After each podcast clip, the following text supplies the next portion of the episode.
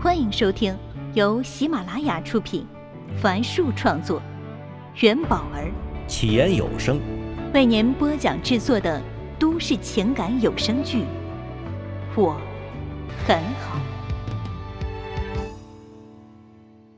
请听第八十三集。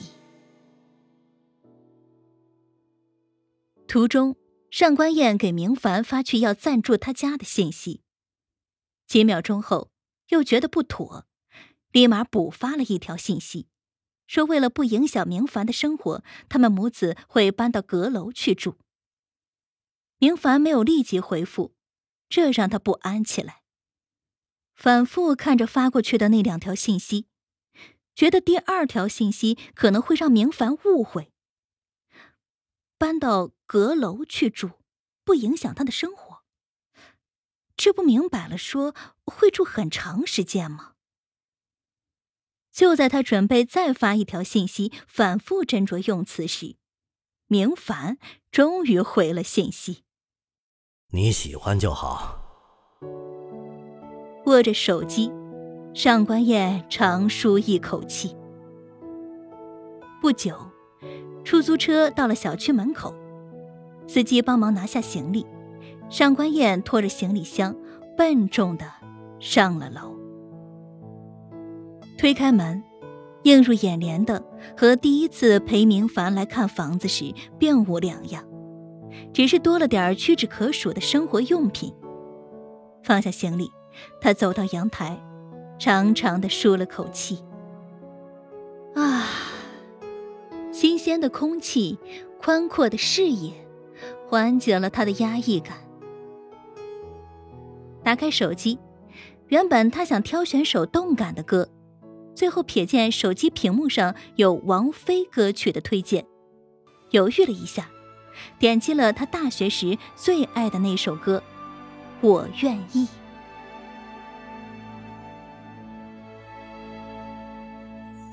思念是一种很玄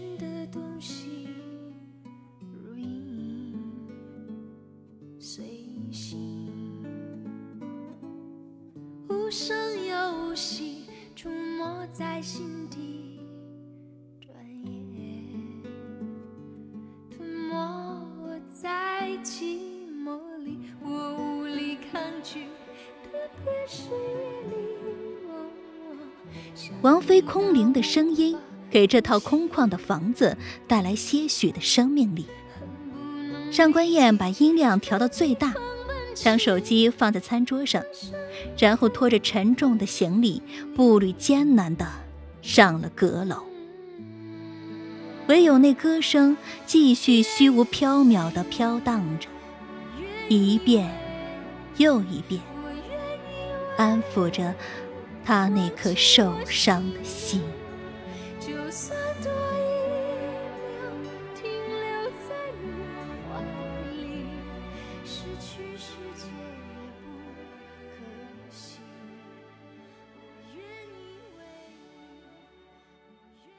小谭拿着电话在中介所里来回踱步，看他眉开眼笑的样子，就知道电话那头肯定是他女朋友。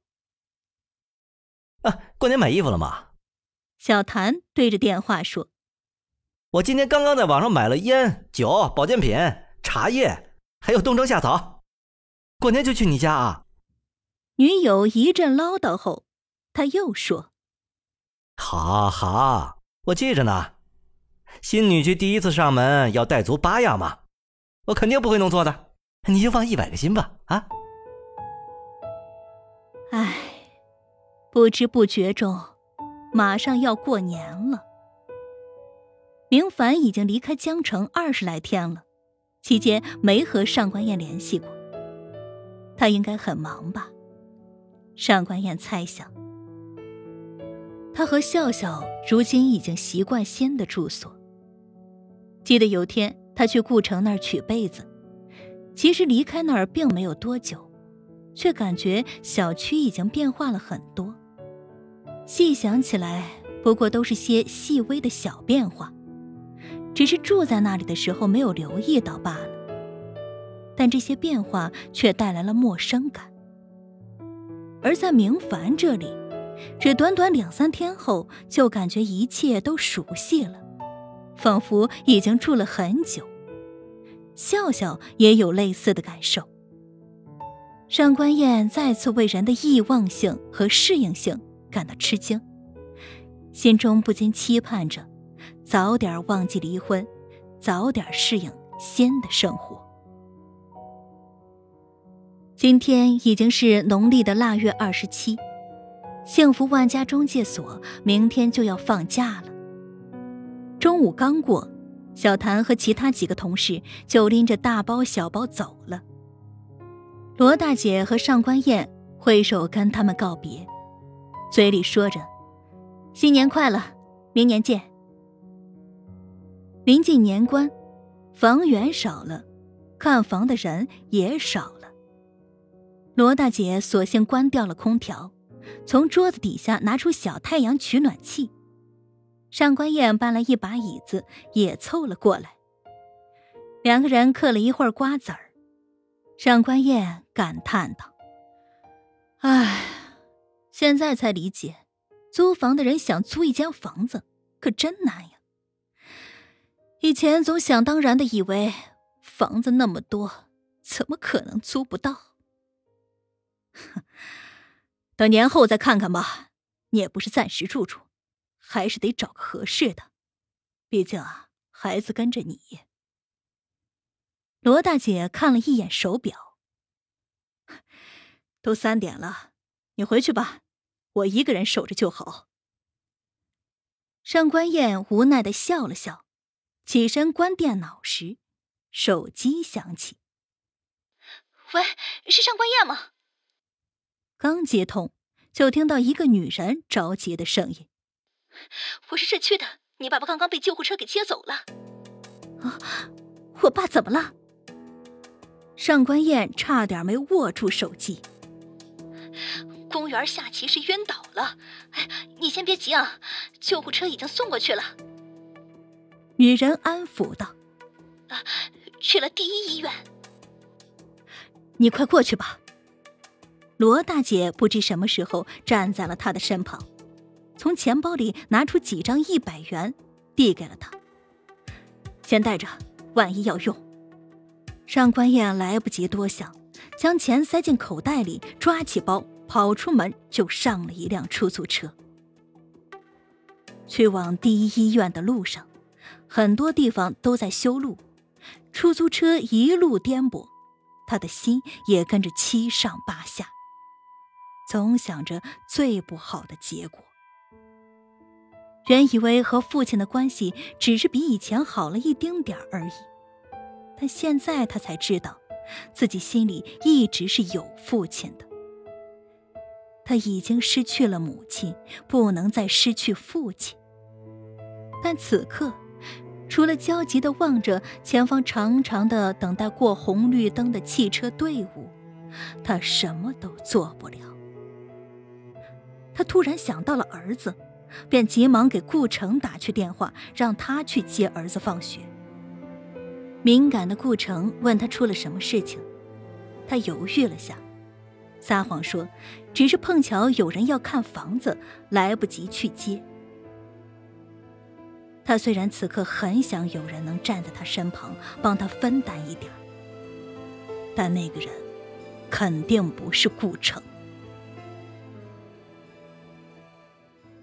车子刚刚停在医院门口，上官燕迫不及待的打开车门，跑向了急诊科。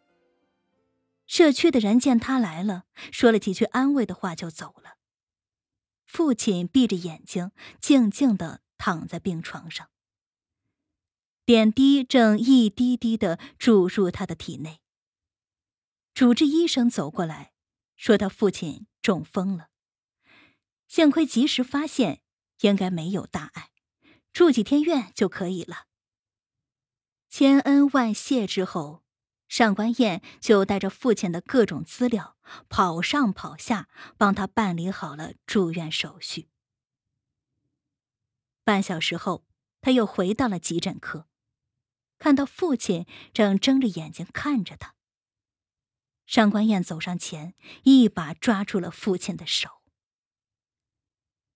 上官父瞅着女儿，眼里有着从未有过的温柔。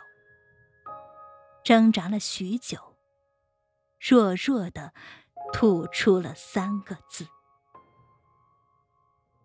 呃，笑笑呢？”